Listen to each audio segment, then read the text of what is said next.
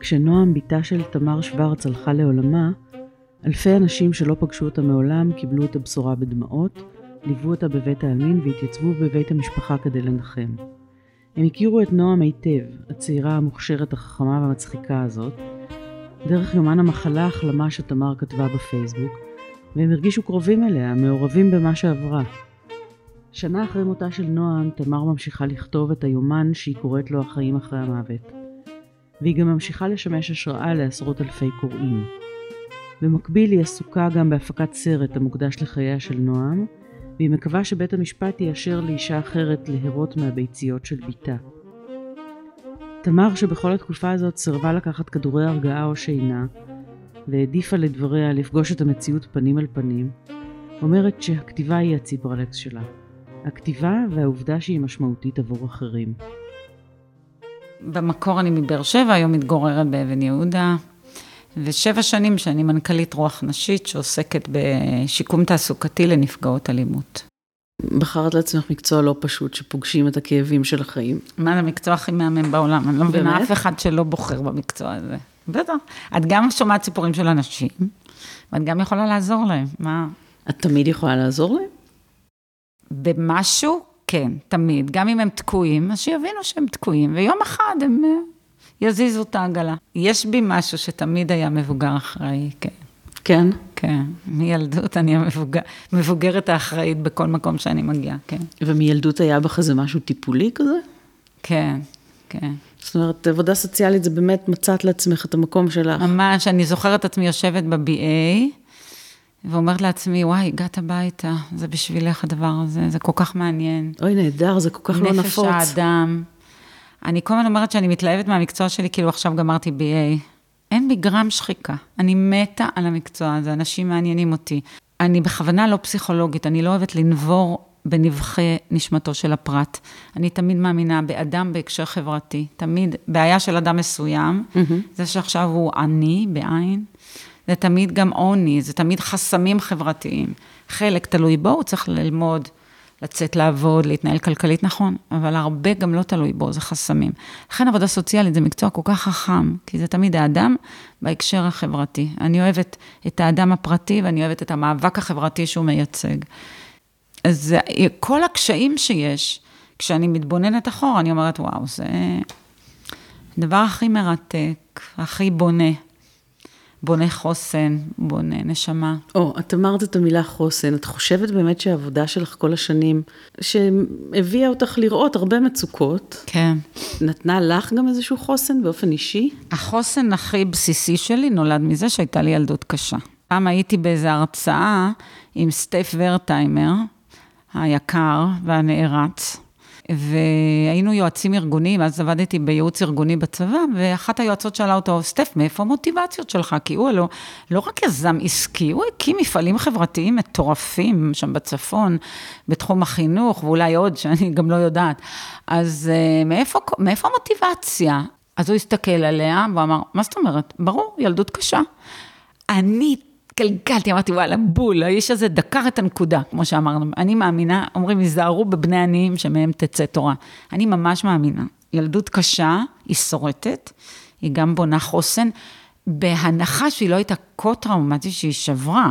כן. יש יותר מדי כאב ששובר. אני חשבתי שזאת המצאה של הספרות. את עיתונאית כל כך הרבה שנים, את מראיינת אנשים, את יודעת שאנשים שראיינת, אני לא רוצה להגיד כולם, אבל אני בטוחה שרובם עברו משהו מאוד קשה. אנשים, ודע, אני ככה מאמינה, שאני מאמינה שמוטיבציות, תראי ביוגרפיות של אנשים דגולים, תמיד יש שם איזה כאב מאוד גדול.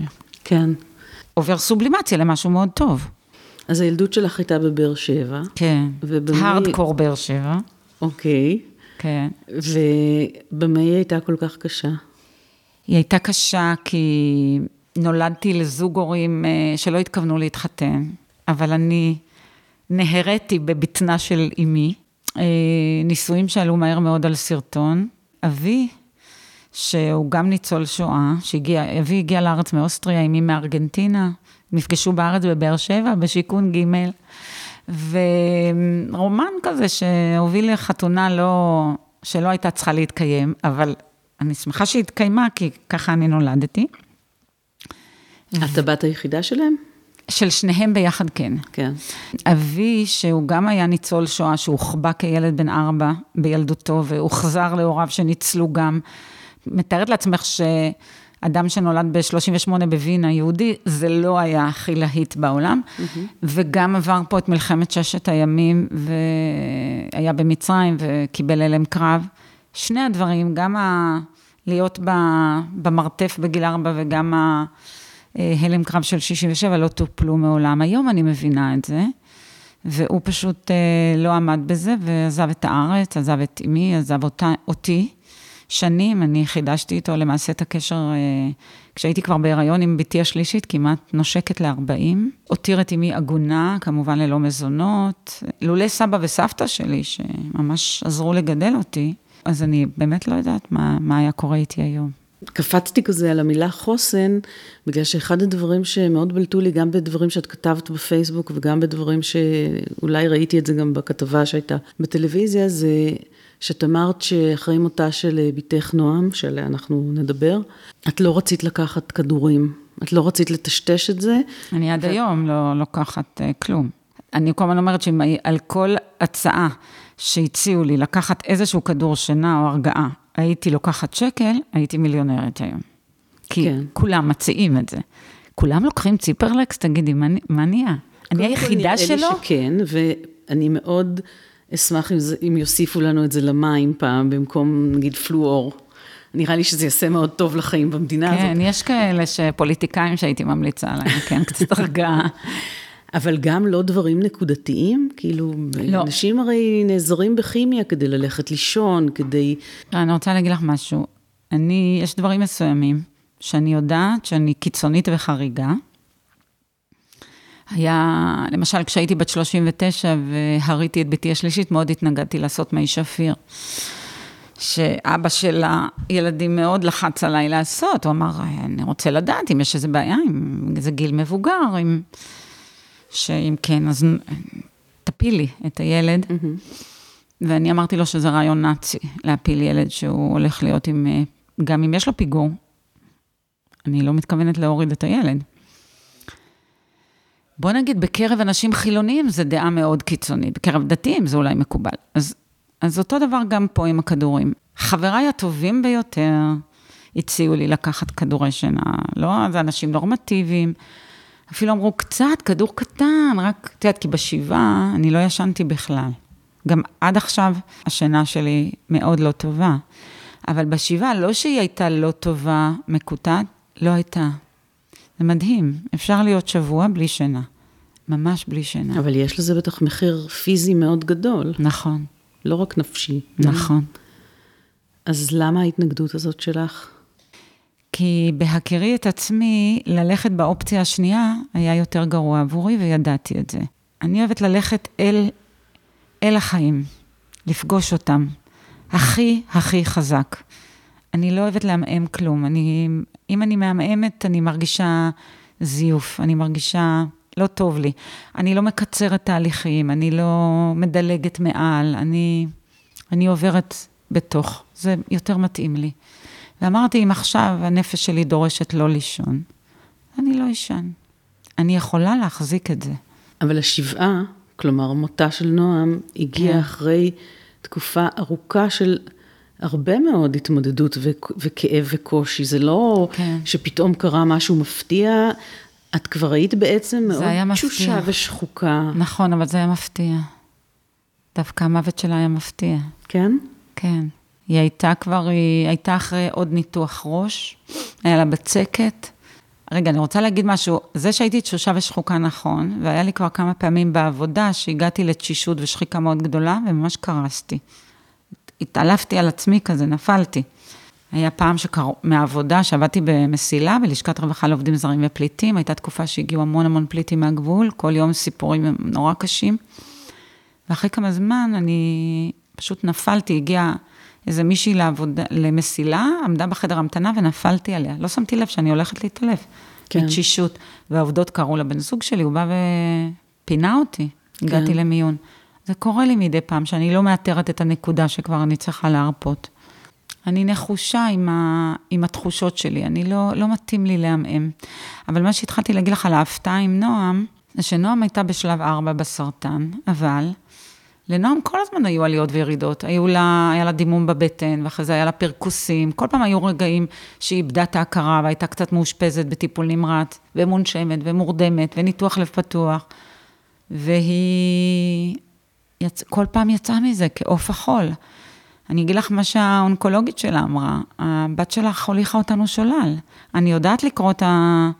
את המסמכים הרפואיים, זה היה ברור לאן זה הולך, ואמרתי, תמיד יש חולה שמנצח את הסטטיסטיקה, תמיד יש נס, אבל נועם רוזנבוים תהיה הנס. אז היא יצאה, היה לה בצקת בראש, חתכו לה את הגולגולת, סידרו את הבצקת, שאבו את המים, סגרו חזרה, היא הייתה עם תחבושת על הראש, היא תקשרה, היא התעוררה אחרי ניתוח תקשרה, חד החידות מתמטיות לאונקולוגית שלה, שבאה לבקר אותה בטיפול נמרץ נוירולוגי. אמרנו, או, גם קצת הסתלבטה על האונקולוגית, אמרנו, או, הנה נועם חזרה. להומור, לציניות ולראש המתמטי, שזה מה שהיא הכי אהבה בעולם, זה מתמטיקה. ואז אמרו לנו, אוקיי, משחררים אותה, מעבירים אותה לאונקולוגית. האונקולוגית זה כאילו היה הרגיל, המחלקה הרגילה. והיא עברה לאונקולוגית בהכרה, והלכה לישון, ואז בבוקר נפטרה. ויש להם מושג למה פתאום דווקא ברגע הזה? אני, זה כבר כנראה התפשט לגמרי ושיתק, לא יודעת, הגוף שלה כבר היה, הסרטן היה כל כך מפושט. יכול להיות שהם ידעו שזה הולך להיות בימים הקרובים, והם לא אמרו לנו. כן. לנו זאת הייתה הפתעה. את הסיפור של נועם מאז מחלתה ועד מותה, ואת ההתמודדות שלך אחרי זה, המון המון אנשים מכירים ועוקבים אחרי זה, בזכות הכתיבה שלך בפייסבוק. קודם את יומן המחלה, ו... ועכשיו את היומן הנוסף שנקרא החיים לאחר המוות. כן. אבל בואי נדבר רגע על נועם לפני כן. הרי היו 20 שנה לפני הסרטן, 22, 22 שנה? את יודעת, כשמדברים על מנוח, אז מיד התיאורים הופכים להיות כאלה סופרלטיביים. תראי, לי הספיק לראות את, אה, את נועם דקה ורבע באיזה כתבת טלוויזיה כדי לדעת שכריזמה מטורפת הייתה שם. כן. אז אני לא אתפלא אם יהיו סופרלטיביים. נועם הייתה חריגה בכל קנה מידה, אבל מה שחשוב לי להגיד, שכמו שאני לא לוקחת כדורים, כאילו אני הולכת על הטבעי, אז גם היחס לנועם ולשאר ולשני האחים שלה גם. לא עשינו עניין מה... הם שלושתם אובחנו כמחוננים. נועם באמת לקחה את זה עוד צעד קדימה, כי היא ממש תכננה קריירה אקדמית. אבל היא הייתה מחוננת אה, מגיל, קודם כל היא הייתה מאוד יפה, מאוד גבוהה, וכל דבר שהיא נגעה בו, היא הייתה מצוינת. היא הייתה שחקנית כדורסל וספורטאית מצטיינת. היא התנדבה המון, היא התנדבה עם ילד אוטיסטי, היא התנדבה עם ילדים של נפגעות אלימות במקלט, היא התנדבה עם נערות בפריפריה שלימדה אותה מתמטיקה, היא ישבה עם הכימו, מטפטף לה לתוך הווריד במחלקה ומלמדת אותם בזום. לא פספסה אף שיעור ל... לילדות האלה, נתנה מלא שיעורים פרטיים לילדים במתמטיקה. מאוד רצתה לקדם ילדות ונערות לטכנו... למקצועות מדעיים וטכנולוגיים. היא הייתה מחוננת בלימודים. אה, שלושת ילדיי אובחנו והציעו לי להעביר אותם לתוכניות מיוחדות, ואני לא רציתי. רציתי שיגדלו ילדים רגילים. גם אני בילדות וגם אבא שלהם אובחנו כילדים מחוננים, ואני זוכרת את החוגים האלה באוניברסיטה כסבל גדול. לא רציתי שהילדים שלי יהיה להם את זה, אמרתי, הם יהיו, אז הם יהיו הכי טובים בכיתה. מקסימום, אם זה יהיה מאוד מאוד, אה, יהיה להם מאוד משעמם, אני אקפיץ אותם כיתה. הגדול והקטנה היו סבבה עם זה, באמת היו מצטיינים, הכי טובים בשכבה, לא רק בכיתה וזה. נועה מאוד סבלה במערכת לימודים הרגילה. לא הייתה ברירה, בכיתה ח' העברתי אותה להנדסאים, שיש להם תוכנית, לפני זה זה יד גיורא, לא משנה, העברתי אותה לתוכנית מיוחדת שנקראת נחשון. איפה בארץ? בהרצליה, mm-hmm. והיא הייתה נוסעת מאבן יהודה, היינו מסיעים אותה לרכבת, או אוטובוס, מאוד, נועם הייתה עם מוטיבציה ונחישות בשמיים, ואז נוסעת ברכבת להרצליה, ואז הולכת ברגל 20 דקות עד הבית ספר. בשעה שהדסים זה שני מטר מהבית שלנו, התיכון של היישוב, אבל היא לא יכלה להישאר שם, היא, היא לא יכלה. היא לא אהבה את זה שילדים באים לכיתה ומפריעים ולא לומדים. היא אשת חקר, היא סקרנית, היא אהבה ללמוד, היא מאוד אהבה ללמוד, במיוחד מקצועות מדעיים. היא אובחנה על ידי הצבא ואותרה, ובהתחלה הציעו לה מודיעין, ואמרתי לה, נועם, תראי, אם את תלכי למודיעין, איפה שכל האינטליגנטים ה... שנחטפים להייטק אחרי זה, תלכי ל-8200 וזה. אז גדלת באבן יהודה, למדת בהרצליה בתוכנית של מחוננים, תלכי בצבא לזה, ואחרי הצבא מיד תלכי לאוניברסיטה. בקיצור, תחשבי שכל החיים שלך זה הבועה הזאת של הילדי שמנת, מחוננים, אוהבי מחשבים. זה אמירה של אימא עובדת סוציאלית. את צריכה להכיר את החברה הישראלית. זה לא החברה הישראלית, זה חלק מהחברה הישראלית, מה שאת מכירה. תסרבי למודיעין. נועם הייתה ילדה מאוד עקשנית ומרדנית. אני לא האמנתי שהיא תקבל את ההצעה שלי, והיא קיבלה. ואז היא נפתחה למיון של חיל חינוך, היא אמרה, אמא, רוצים שאני אהיה מורה חיילת. אמרתי, מושלם, בדיוק לזה התכוונתי.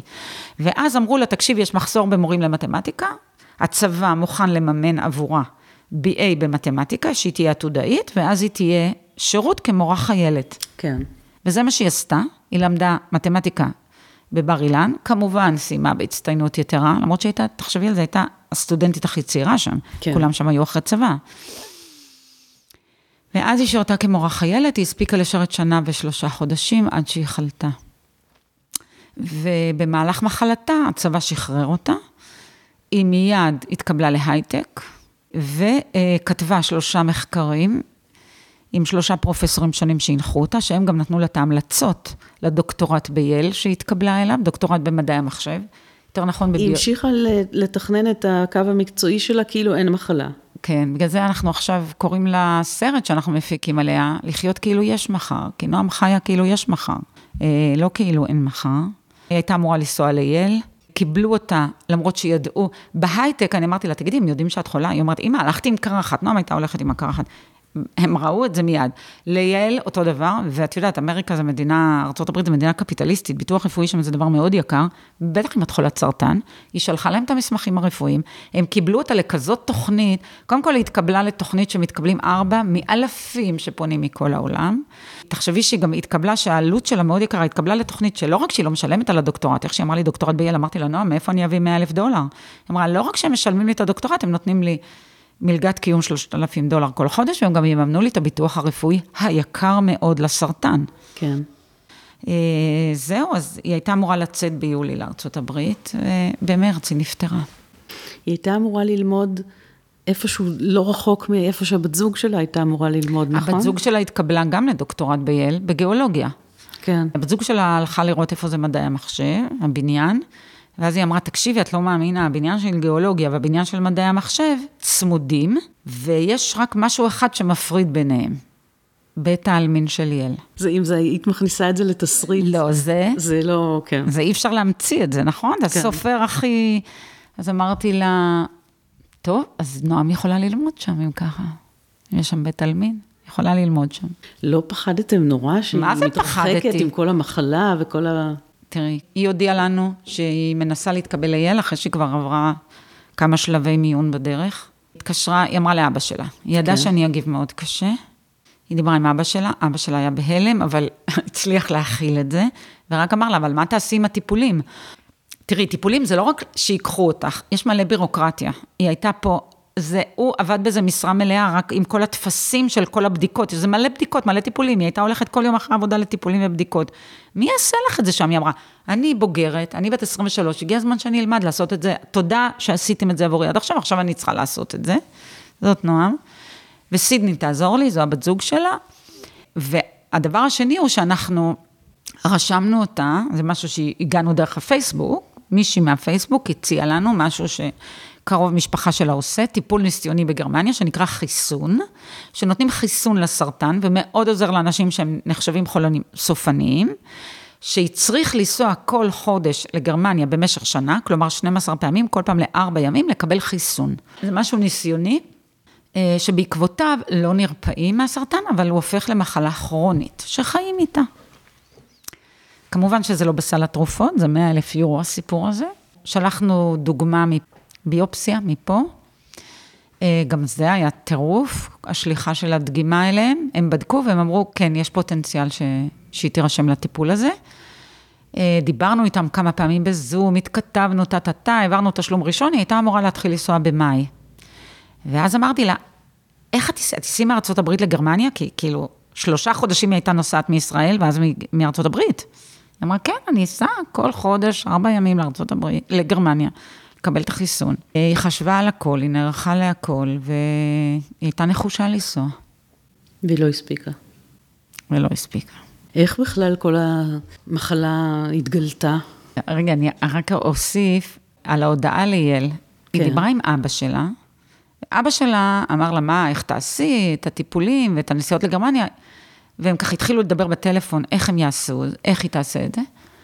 ואז אה, הוא אמר לי, ואני אמרתי לו, תקשיב, אני, אני לא מוכנה לדבר איתה על זה בכלל. זאת לא אופציה. אני נתקפתי בחרדה, והיה לי ברור שהיא לא תטופל טוב בארצות הברית. אם לא יהיה מישהו על ידה שיטפל בה, ובת זוג זה לא הורים. הן צעירות שתיהן. ואז אה, הוא אמר לה את זה, שאני מאוד כועסת על הנסיעה הזאת, שאני לא יכולה, אני לא יכולה, כועסת כי אני חרדה. כן, כמובן. והיא התקשרה אליי. ונסעתי, אני ממש זוכרת את הנסיעה הזאת, נסעתי מהסניף של רוח נשית בחיפה, באיזה ערב מאוחר, והיא התקשרה. וכל השעה הביתה, מחיפה עד אבן יהודה, דיברנו. כשאני בוכה, בקושי נוהגת עם דמעות, והיא הזמן אומרת, אמא, אל תדאגי, את יודעת שאני אחראית. נועם, היא מבוגרת אחראית מיום היוולדה. את יודעת שאני אחראית. ואמא, אם אני ארגיש שזה מסכן אותי, אני אחזור מיד. אמרתי לה, מה חשוב דוקטורט עכשיו? החיים שלה חשובים. היא אמרה, החיים לפני דוקטורט. אני חושבת שאני יכולה לשלב את שניהם. אם אני ארגיש שהדוקטורט בא על חשבון החיים, אני אחזור לארץ. ודיברה, וראיתי שהיא מאוד הגיונית. אז אמרתי לה, טוב, היא אומרת, אמא, תני לי את ברכת הדרך. אמרתי לה, בסוף השעה הזאת אמרתי לה, טוב. ואז היא התקשרה להגיד שהיא התקבלה, והיא צרחה בטלפון מאושר. וספיר ישר אמר לה, וואו, מהמם, איך אנחנו שמחים בשבילך. ואני פרצתי בבכי ולא יכולתי לדבר איתה, והוא אמר, אמא לא יכולה לדבר איתך, תביני. אז, אז היא אמרה, כן, אני יודעת. לא יכולתי לדבר איתה על הנסיעה שלה. כן. היא הספיקה המון בכל כך מעט שנים. המון. תדעי לך שאנחנו הרבה לא יודעים, מתגלה לנו כל הזמן. קודם כל, כל מיני אנשים פתאום מגלים שהיא נפטרה. אנשים ב delay, מקבלים פתאום אס.אם.אסים ומיילים. נועם הייתה איתי בנבחרת debate, הייתה מדהימה, יצאה במשלחת. נועם לימדה אותי שיעורים פרטיים, היא הצילה אותי, אני הייתי עם דימוי עצמי נמוך. עכשיו קיבלנו מאיזה ילדה. היא החזירה לי את הביטחון בעצמי, היא החזירה אותי לחיים. את צריכה... המרצים, הפרופסורים שכתבו איתה את המחקרים, שפורסמו בכתבי עת מדעים, את יודעת שאנחנו לא ידענו כלום מזה? כלום. היא בוגרת BA, היא עוד אין לה תואר שני, בטח שאין לה דוקטורט, והיא מפרסמת בכתבי עת מדעים הכי נחשבים בעולם. לא ידענו, הם באו, בשבעה באו מלא אנשים שלא הכרנו, אז כל אחד שלא הכרנו אמר, וכשנכנס אמרתי, אתה מהפייסבוק? אז רוב האנשים אמרו, כן. באו מלא אנשים, גם להלוויה וגם לשבעה. כן. אבל הפרופסורים האלה שלא הכרתי אותם, כל פעם שהם נכנסו, הם לא מכירים אחד את השני, הם לא מתואמים ביניהם. היא עבדה עם כל אחד. אחד בשביל חברה מסחרית, אחד מבר אילן ואחד מתל אביב, מאוניברסיטת uh, תל אביב. נכנסו, אתה מהפייסבוק? הוא אמר, לא, אני פרופסור כך וכך, אני הנחיתי את נועם באיזה מאמר, הבאתי את המאמר. אם הם לא היו באים, גם לא היינו יודעים. המון דברים. נועם למשל הייתה בסדנת כתיבה, והיא כתבה המון. אני לא ידעתי, אני תמיד אמרתי, כזאת רציונלית, אנליטית, תני לה רק משוואות ומודלים. אלגוריתמים כאלה. כל הזמן היינו צוחקים שהיא אוהבת גרפים, הכל היא שמה בגרפים, במודלים. אני אוהבת לכתוב, אני אוהבת לדבר, אני אוהבת מילים. היא לא. מה הסתבר? שהיא כתבה. אנחנו הצלחנו לפתוח את הלפטופ שלה ומצאנו שם קטעי כתיבה. על מה היא כתבה? עוצרי נשימה. על אירועים שיש לה, שקרו לה בחיים. מאוד אינטימיים. עלינו, על ההורים. כל מיני דברים. דברים שהפתיעו אתכם? כן, כן. מה לא ידעת שנועם חושבת עלייך? היא כתבה שם אחרי איזה ריב שהיה שהיא הייתה ילדה. הייתי עמומה כמה זה נשאר בה, הריב הזה. אנחנו שתינו חזקות, אז היינו רבות הרבה. כן, זה היה גם תפקידה כסנדוויץ', אני חושבת. כן, יכול להיות. אמ, היא כתבה גם על הזוגיות הראשונה שלה, שהייתה עם בחור, ואחרי זה על הזוגיות השנייה שלה, שהיא בחורה, על הזהות המינית שלה. הכל הפתיע אותנו. עצם זה שהיא כותבת, וגם מה שהיא כותבת, כן. תראי, אני אגיד לך משהו שאמר לי אחד הפרופסורים שהנחה אותה במחקרים, הוא אמר, הילדה שלכם הייתה מהסוג שהייתה מביאה נובל לישראל. היא הייתה באמת כל כך מוכשרת בכל מה שהיא עשתה, היא גם, את יודעת שהייתה בתיכון, היא ייצגה את ישראל, היא זכתה בתחרות רובוטיקה, נסעה לארה"ב לייצג את ישראל בתחרות בינלאומית, והכל בכזאת צניעות ובכזה נועם, ממש כשמה כן היא. כן. אני באמת uh, מרשה לעצמי להגיד שהאנושות הפסידה מהמוות שלה. מתי uh, זה התפרץ? מתי זה נודע? מתי, uh, איפה, איפה היא הייתה בשלב הזה בחיים? Uh, נועם הייתה ילדה בריאה, אוכלת אוכל בריא, מתעמלת, כאילו כלום לא... היא עברה עד, עד שהלב שלה קרס והתחיל הסיפור עם הסרטן, היא עברה שני ניתוחים די שגרתיים. אחד זה שקט שלישי ומים באוזניים, בגיל שלוש, היא לא דיברה, לקחנו אותה לאבחון, הסתבר שהיא לא שומעת טוב, בגלל זה היא לא מדברת. עשתה ניתוח, זה ניתוח כפתורים, זה הניתוח הכי שכיח שיש. יצאה מהניתוח, לא סגרה את הפה, מיד ראינו את ההבדל. ודבר שני, שהיה לה רגל אחת אה, שגדלה מהר יותר מהרגל השנייה, מה שיצר עקמת בעמוד השדרה, אז עשו לה ניתוח שהכניסו לה דיסקית ברגל אחת לעצור את הגדילה, ואחרי שנתיים הוציאו את הדיסקית. כן, ואז הרגליים השתוו, העקמת בגב התיישרה, והיא גם צמחה, הייתה נורא גבוהה, היא הייתה מטר שבעים ושמונה. היא שיחקה כדורסל, היא הייתה בליגת הכדורסל של אבן יהודה, שזה ליגת בנות, זה ליגה מאוד uh, רצינית, כי המאמן הראשון, היום הוא נפטר כבר, אבל מי שהקים את זה, זה רלף קליין, תושב אבן יהודה. ליגה כן. באמת מפוארת, קבוצה מפוארת. באמת, נועם הייתה סמל של בריאות. כשהייתה מורה חיילת, בתחילת נובמבר 2020, היא פתאום התקשתה לנשום. כמו אסמטית. לא הבנו מה יש לה. ממש מחרחרת. הלכה ל... אני אזכיר לך, זה היו ימי שיא הקורונה. היא הלכה למוקד רפואי של הצבא בנתניה. היא גרה אז בבית, כי היא לימדה בחטיבת ביניים בקדימה. היא הלכה ל... לרופא, אמרו קורונה. עשתה בדיקה, לא, אין קורונה. דלקת ריאות, אוקיי, נתנו לה אנטיביוטיקה, היא לוקחת, היא ממשיכה לחרחר. לא ידעו מה יש לה. ככה היא הלכה הלוך ושוב, כל פעם בודקים אותה, לא מבינים מה יש לה, הריאות אה, נראות בסדר, בודקים מבחוץ. ואז אה, אבא שלה לקח אותה, אני לא אשכח את היום הזה, 26 לנובמבר 2020. אבא שלה לקח אותה לבית חולים מאיר, ושמה בדקו לה את הריאות, ואמרו, יש לה מים בריאות. עכשיו, אני באותו יום הייתי אמורה לתת הרצאה, חודש נובמבר הוא חודש מטורף אצלי, זה חודש המאבק באלימות, אני כל יום מרצה אייטמים בתקשורת, זה ימים מאוד מאוד עמוסים. באותו יום הייתי צריכה לתת הרצאה באוניברסיטת תל אביב, בזום, הייתי בבית. נתתי את ההרצאה, כשדקה לפני ההרצאה, הוא אומר לי, נכנסנו, היינו, הם היו במחלקת ריאות, בדקו לה את הריאות ואמרו, יש נוזלים בריאות. הכניסו מחט, ניקזו את הנוזלים ורווח לה. אז אמרו, או, מצאנו את הבעיה. אבל מה ראו? דקה אחרי זה הריאות מתמלאות עוד פעמיים. אז אמרו, אם הריאות מתמלאות מים, אז זה משהו של הלב, כי הלב והריאות קשורים, הלב מסיע את החמצן, הדם. אז בואו נשלח אותה ל-CT, לבדוק מה יש בלב. שגורם לריאות כל פעם להתמלא במים. אז הוא אמר, אני נכנס איתה לסיטי. זה מה שידעתי כשנכנסתי להרצאה. יצאתי מה... כי ילדה צעירה ובריאה. ילדה צעירה לא ובריאה, לא ולא, ואמרתי, אוי, יופי שמצאו, יופי שמצאו, אנחנו כבר חודש לא יודעים למה ילדה מחרחרת כמו אסמטית. קשה לי לנשום, קשה לי לנשום. עכשיו, הסתבר, נועם לא מתלוננת ברמה קיצונית. זה, זה נזירה זן בודהיסטית, שום דבר לא מפריע לה, היא לא מתלוננת. הסתבר שהיא הרבה זמן הייתה, והיא לא אמרה כלום, עד ש... גם כשהיא הייתה הולכת לרופאים, אומרים לה משהו, אומרת, טוב, וחוזרת הביתה, ואז אבא שלה הלך איתה פעם אחת למוקד הרפואי. לא, תגידי לרופא, זה לא... כאילו, תתעקשי, מהאלה... כאילו, היא מקדמת את שלה בשקט כזה, לא במאבק. ולפעמים, מה לעשות, את צריכה להתעקש על דברים, או, או לפחות לבטא שכואב לך. כן. ככה, דרך אגב, היה כל המחלה שלה. כל פעם היה לה איזה משהו, היא לא אמרה כלום, עד שהיא קרסה. והיינו אומרים לה, תקשיבי, את צריכה לעדכן, כשמתחילים הסימנים הראשונים, לא להגיע לקריזה, כי במצב שלך היה לה חום. אז אמרנו לה, זה מאוד מסוכן חום בסרטן. אחרי זה הזריקה לעצמה חודשיים אנטיביוטיקה. טוב, אני נכנסת להרצאה, מסיימת את ההרצאה אחרי שעה, שעה וחצי, יוצאת מהזום, פותחת את הוואטסאפ, ורואה טוסי לטיפול נמרץ בלינסון, מחלקת לב. וואו, אז אני... הודעה מספיר. מספיר. אני הייתי, אני לא יכולה להגיד לך באיזה הלם.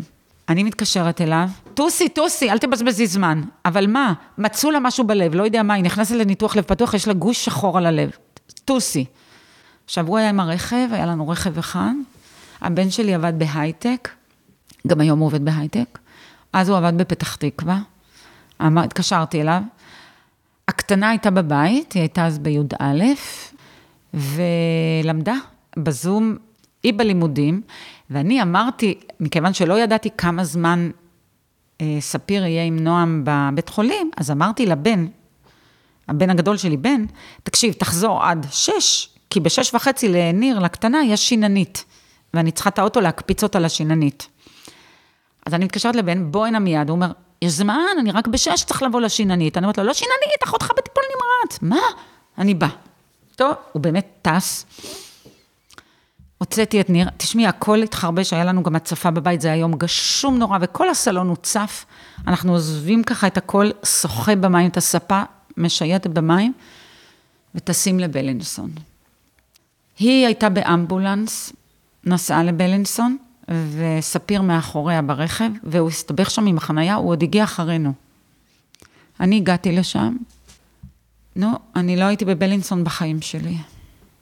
בטח שאני לא יודעת איפה טיפול נמרץ לב, אני מתחילה לשאול אנשים, כמו איזה הזויה, רצה לטיפול נמרץ, מצאתי את זה, הבן שלי הלך להחנות, אני רצתי עם הקטנה, אני מגיעה, אני רואה את נועם שוכבת על המיטה, בקושי חלשה, אני ראיתי אותה, כשלו רגליי, פשוט נפלתי, הר... לא יכולתי לעמוד.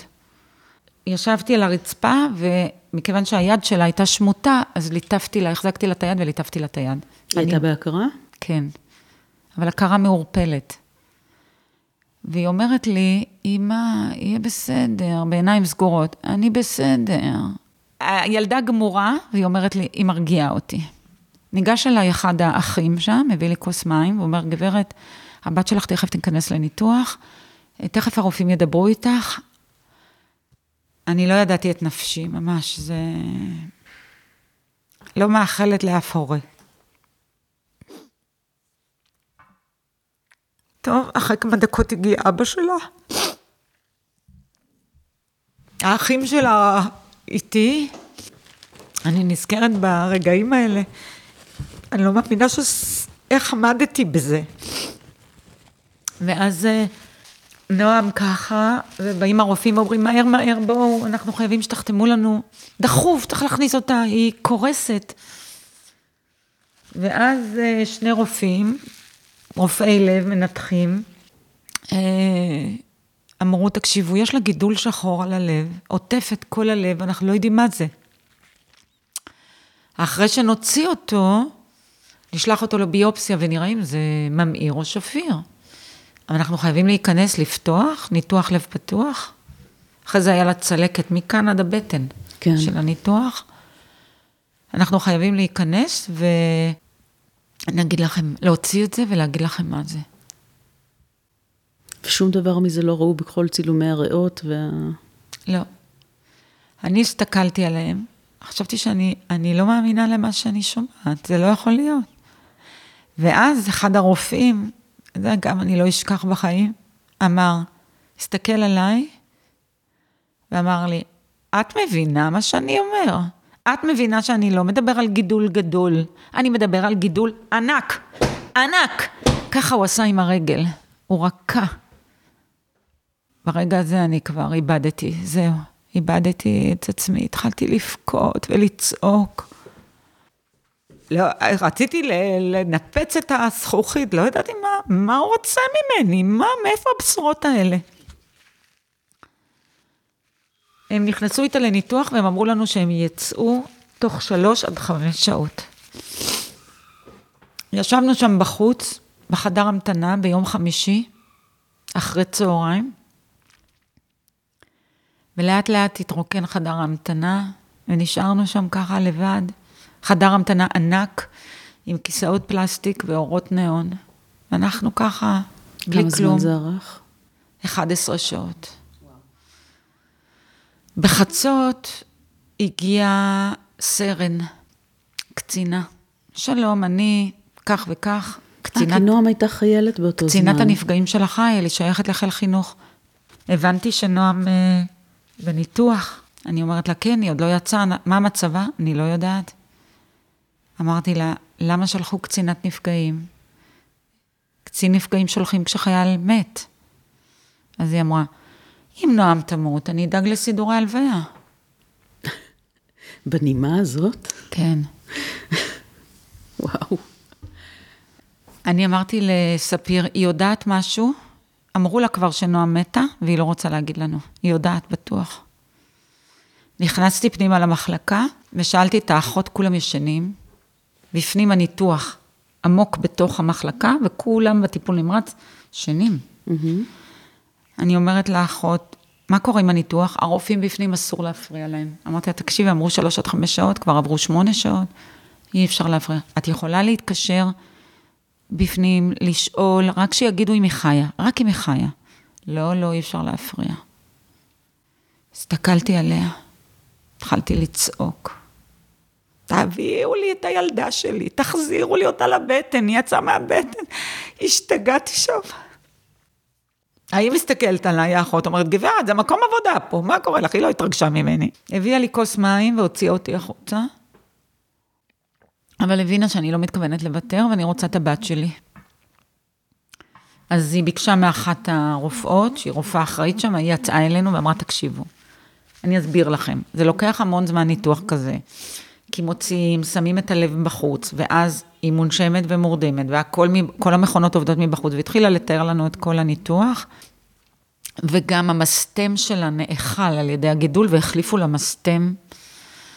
כמו שעושים לאנשים בני מאה. ממש, את יודעת שהיא הייתה אחרי זה במחלקת לב, היא הייתה הבחורה היחידה, כולם היו שם גברים מעל גיל 60. כן. פתאום בחורה צעירה מסתובבת שם במחלקה, זה היה הזוי. החליפו לה את המסתם, הוא, הוא התלבט אחרי זה, המנתח אמר בין מסתם טיטניום למסתם ביולוגי, שזה מעור של חזיר, ממסתם של חזיר, כי ביולוגי יאפשר לה להיכנס להיריון בהמשך, אבל צריך להחליף אותו כל 15 שנה, וטיטניום זה לכל החיים, אבל היא לא תוכל להרות וללדת. עם מסתם טיטניום, כי צריך לקבל תרופות נגד דחייה, שאי אפשר להחזיק הריון איתם. הוא התלבט, ואז הוא אמר, בחורה צעירה, אני רוצה שהיא תלד, והוא שם לה את המסתם הביולוגי. אז היא אמרה, אה, אה, תקשיבו, אה, היא בסדר, היא חיה. אמרתי, זהו, אני לא צריכה יותר מזה. וזהו, ובשלוש לפנות בוקר, אחרי 11 שעות, הניתוח התחיל בארבע אחרי צהריים, יצא המנתח, ואמר לנו, הסביר לנו מה קרה, ואמר, היה לה הכל עטוף בשחור, גידול שחור. הוא אכל את המסתם, יש לה עכשיו מסתם לא שלה, היא מונשמת ומורדמת, זאת אומרת שכל המערכות עובדות מבחוץ. אתם רוצים לראות אותה לרגע? הוא אמר, זה לא מקובל, אבל בסדר, אני אתן לכם, אמרתי, אני חייבת לראות אותה, בעיניים שלי. תשמעי, התמונה הזאת שנגלתה לעיניי הייתה איומה ונוראית. זה ממש כמו בסרטים. ילדה שוכבת על המיטה, ככה, עיניים סגורות, טובוס בתוך הפה, ככה, מונשמת. הלב עובד מבחוץ, את רואה צינורות עם הדם מובילים ככה לתוך הגוף. ליד המכונה הזו עם הטי-טי-טי, מנטר את הנשימות ואת פעימות הלב. הכל כאן ככה מודבק לה, כל הצינורות, מחוברת ל-800 צינורות. מראה נורא.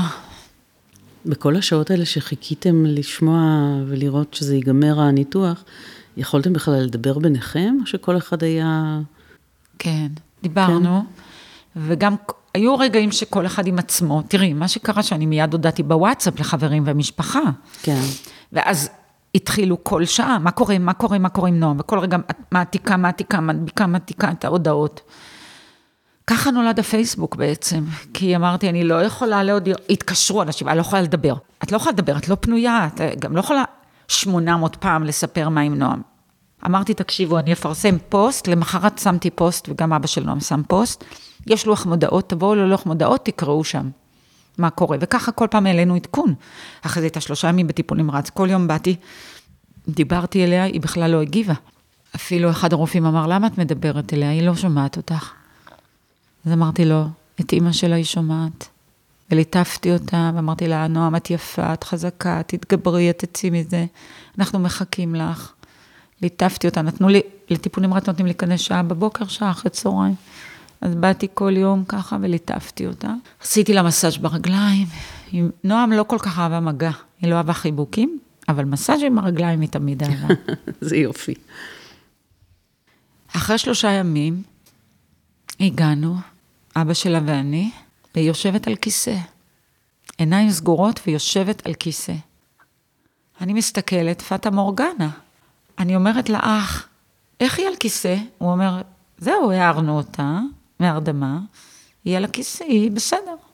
עוד מעט אפילו ננתק אותה, היא, היא הייתה פה עם, אה, באף עם צינור של אה, חמצן, אבל לא עם מכונת הנשמה, עם חמצן, כן. ועדיין הלב מחובר. ראיתי את הצינורות עם הדם, אבל לא מונשמת. אז אמרתי לו, מה? היא יצאה מכלל סכנה? הוא אמר לי, כן, אני אעיר אותה. ואז הוא כזה, נם, נם. והיא פוקחת עיניים, מסטולית, מהחומרי הרדמה כנראה. ואז הוא אומר לה, נועם, מי האנשים האלה?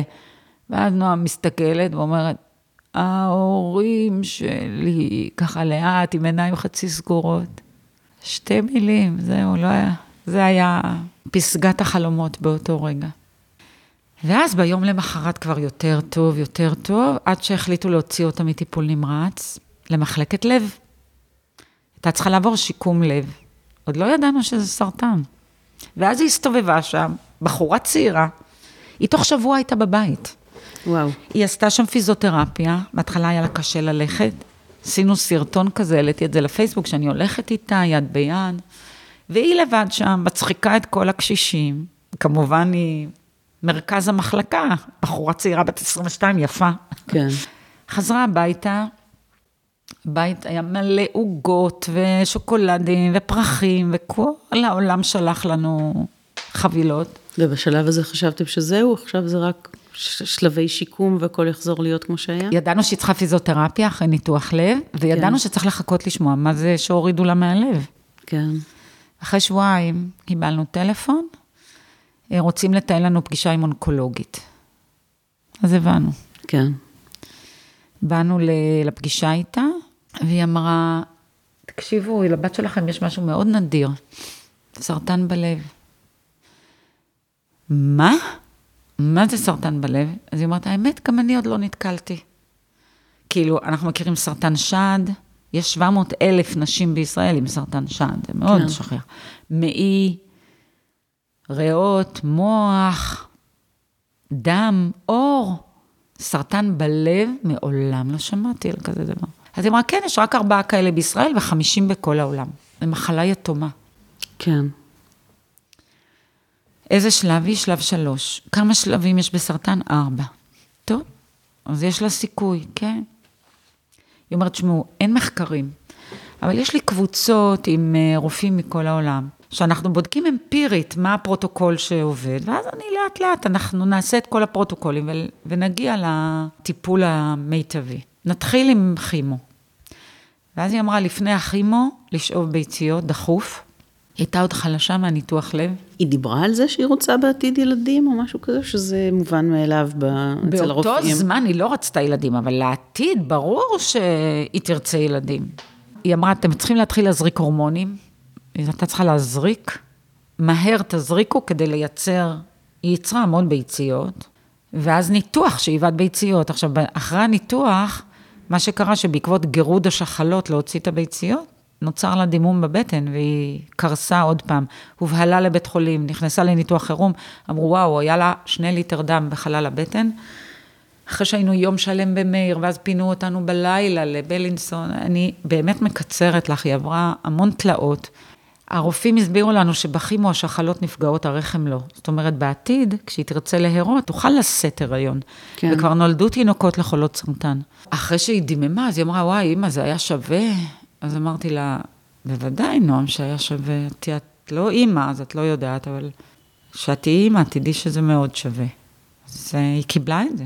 היו גם תקופות שהיא הייתה ממש בסדר ויכלה בטח, לנהל רוב חיים. הזמן. כן? תראי, התחילו אז חמישה מחזורי, מיד אחרי שבעת ביציות התחילו חמישה מחזורי כימו, כל אחד שבוע.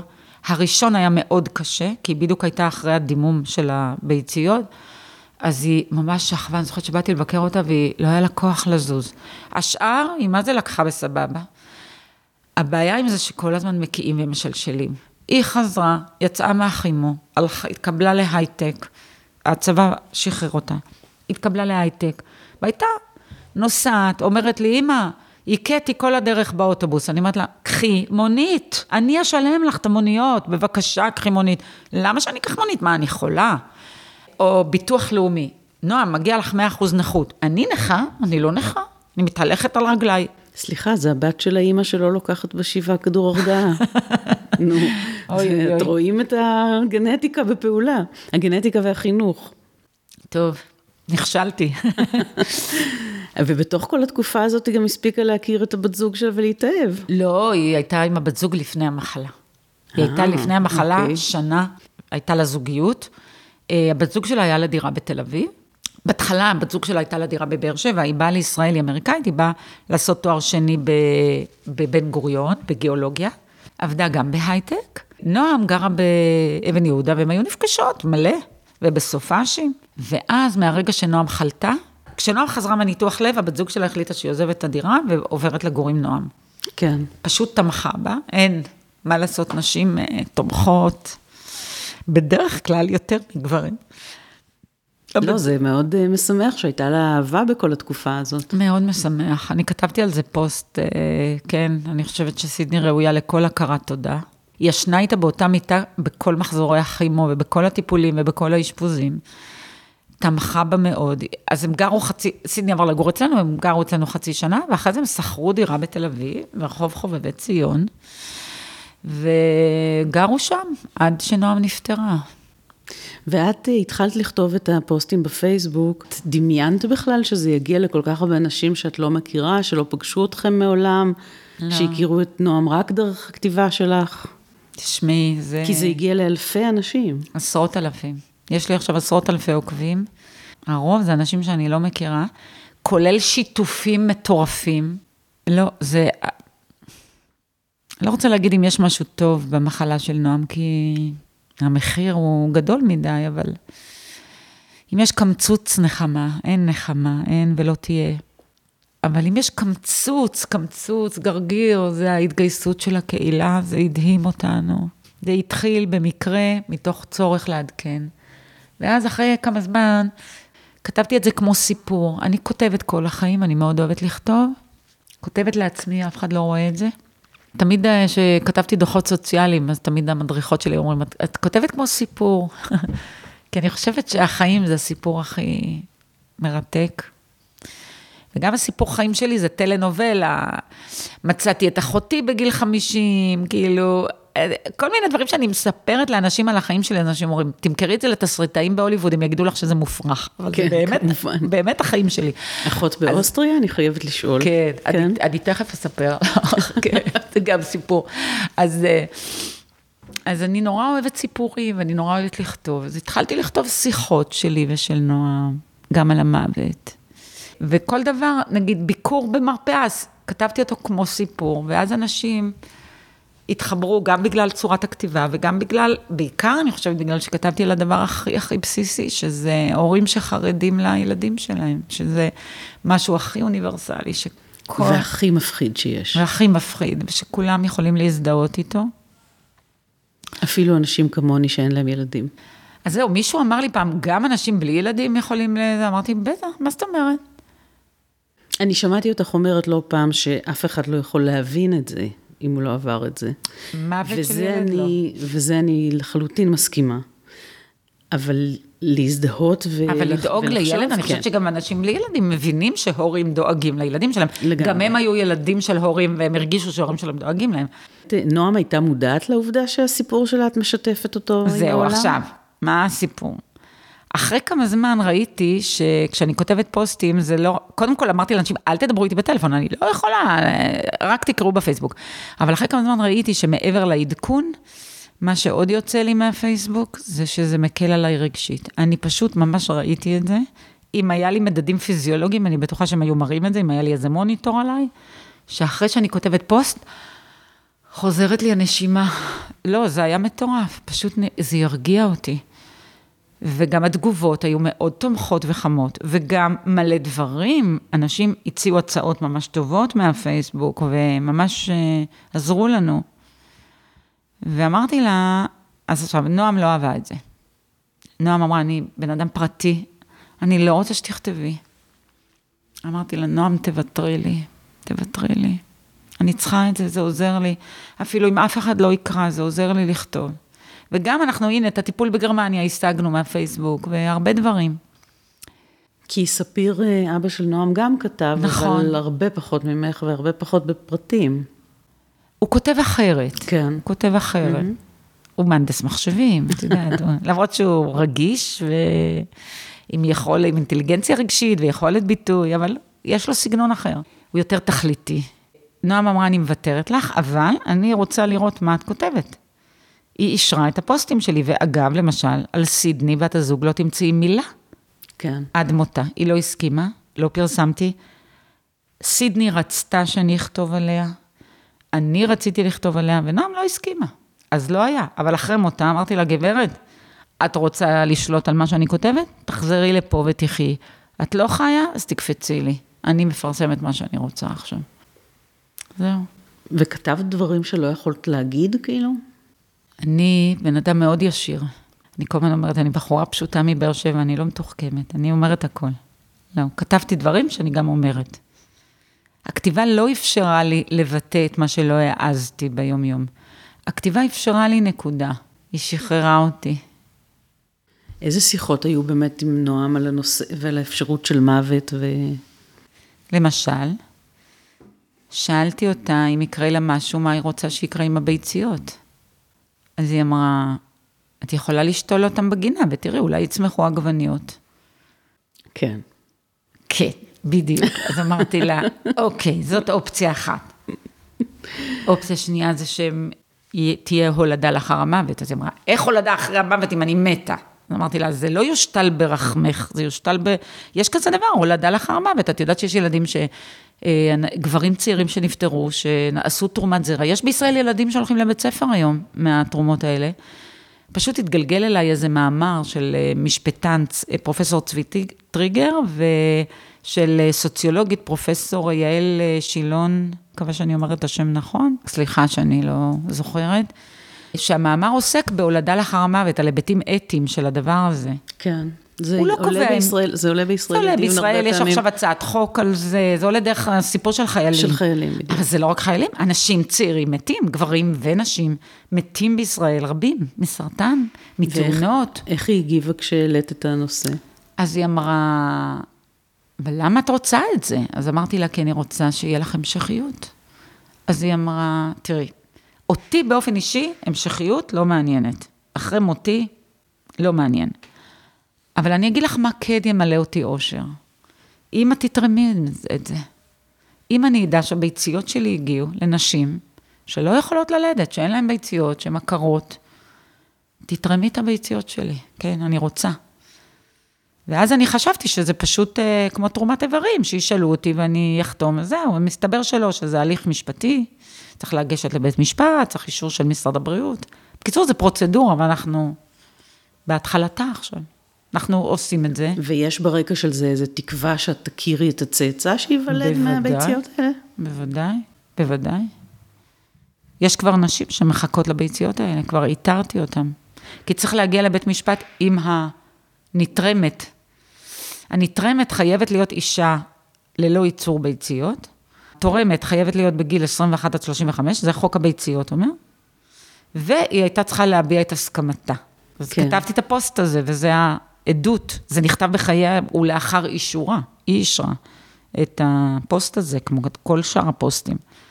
אז זה הראייה שהיא רצתה את זה. זה, זה הצוואה שלה. זה מה שהיא רצתה וזה מה שאני אעשה.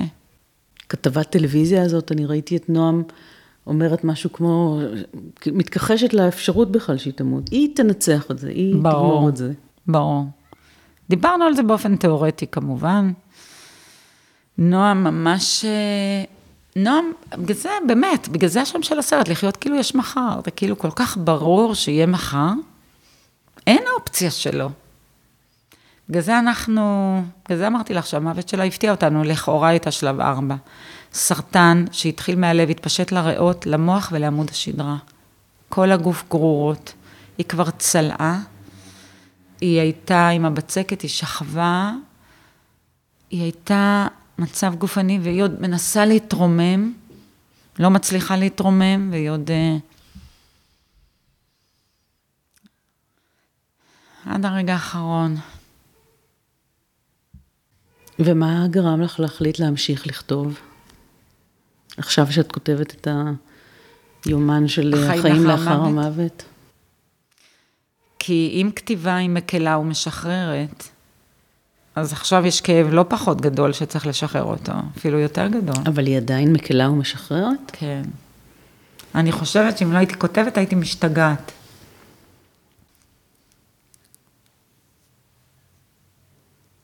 בסדר?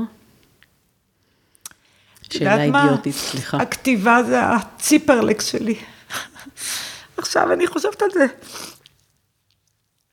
כשאני מדברת איתך, אני חושבת על זה. קודם כל, אני בוכה הרבה.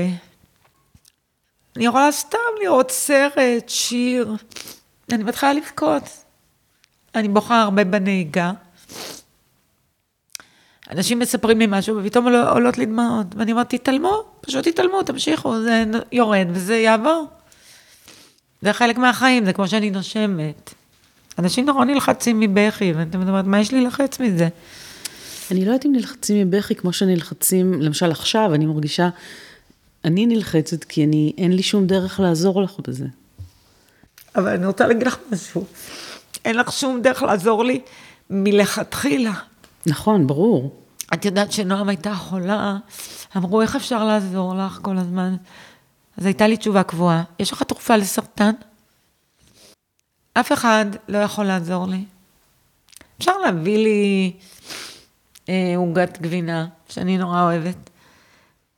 אז אני מעריכה את זה, אני לא אומרת את זה בזלזול. כן. אני, אני מאוד מעריכה את זה, אני יודעת שחברים דואגים, וכל הזמן אומרים, בואו נוציא אתכם, נלך לפה, נלך לשם, ואנשים מלאי כוונות טובות, אבל צריכים להבין שלהורים שכולים אי אפשר באמת לעזור, כך אני חושבת. בסוף, בסוף, בסוף, אי אפשר לעזור לנו. כי קרה לנו הדבר הכי, הכי, הכי נורא שיכול לקרות. אין, תאמיני לי, אם אני הייתי מתה, זה היה פחות נורא. כן. אם היית תולשת לי איבר, זה היה פחות נורא. אין דבר יותר נורא, אין. את יודעת, אסא כשר ציטט, נפגשנו איתו הורים שכולים, והוא ציטט שם את המשפט של דוד המלך. ומאז הציטוט הזה הולך איתי. לו היה מותי תחתיך? לו אני תחתיך, בני אבשלום. כן.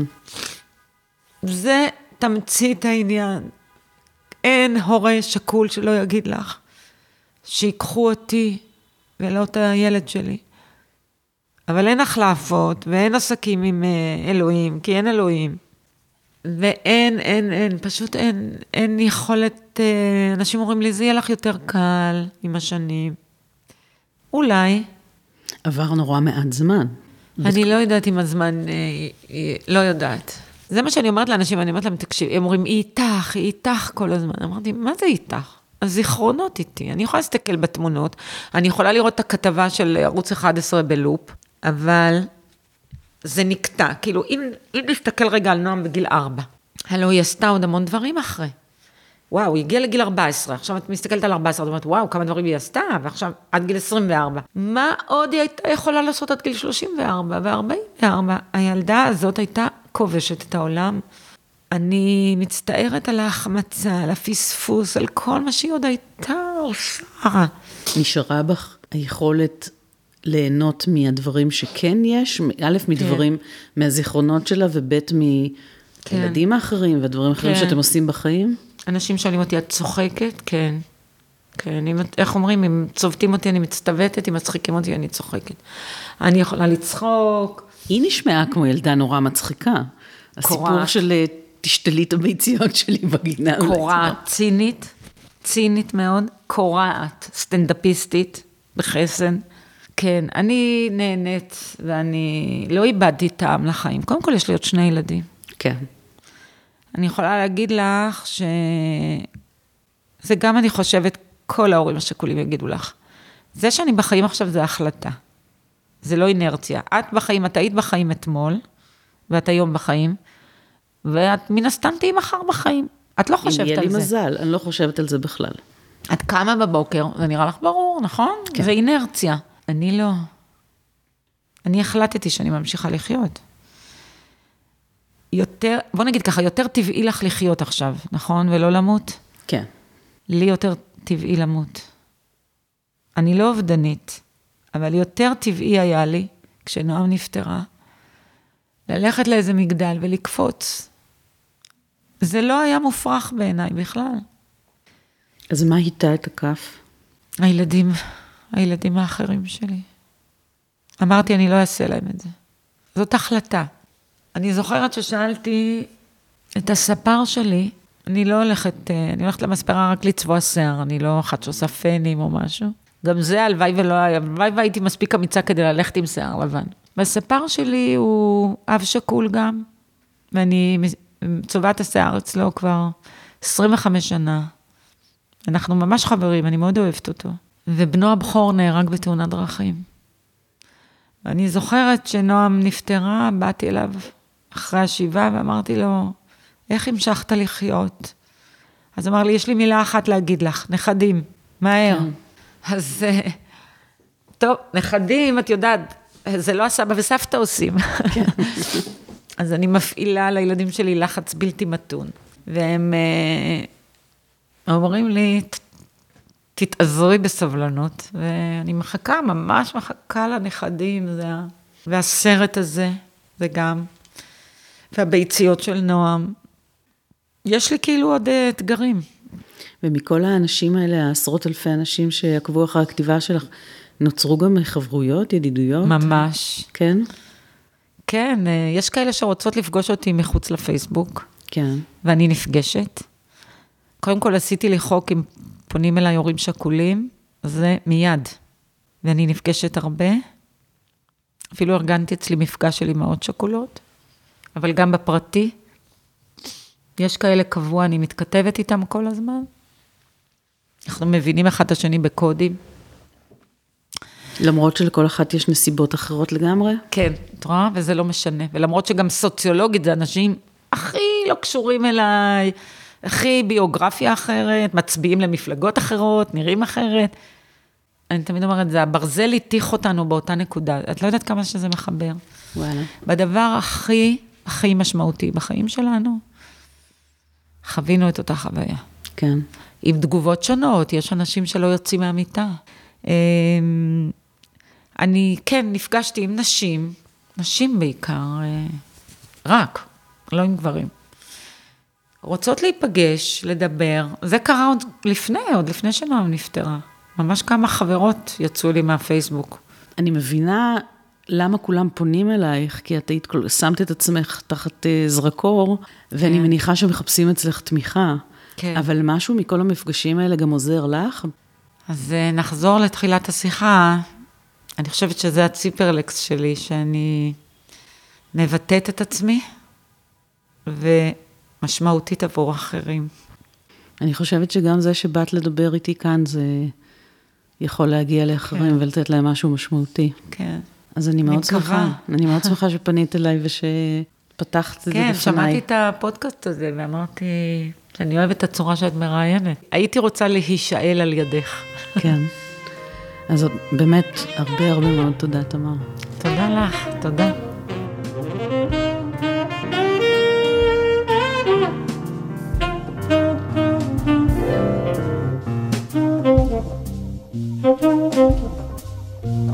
Música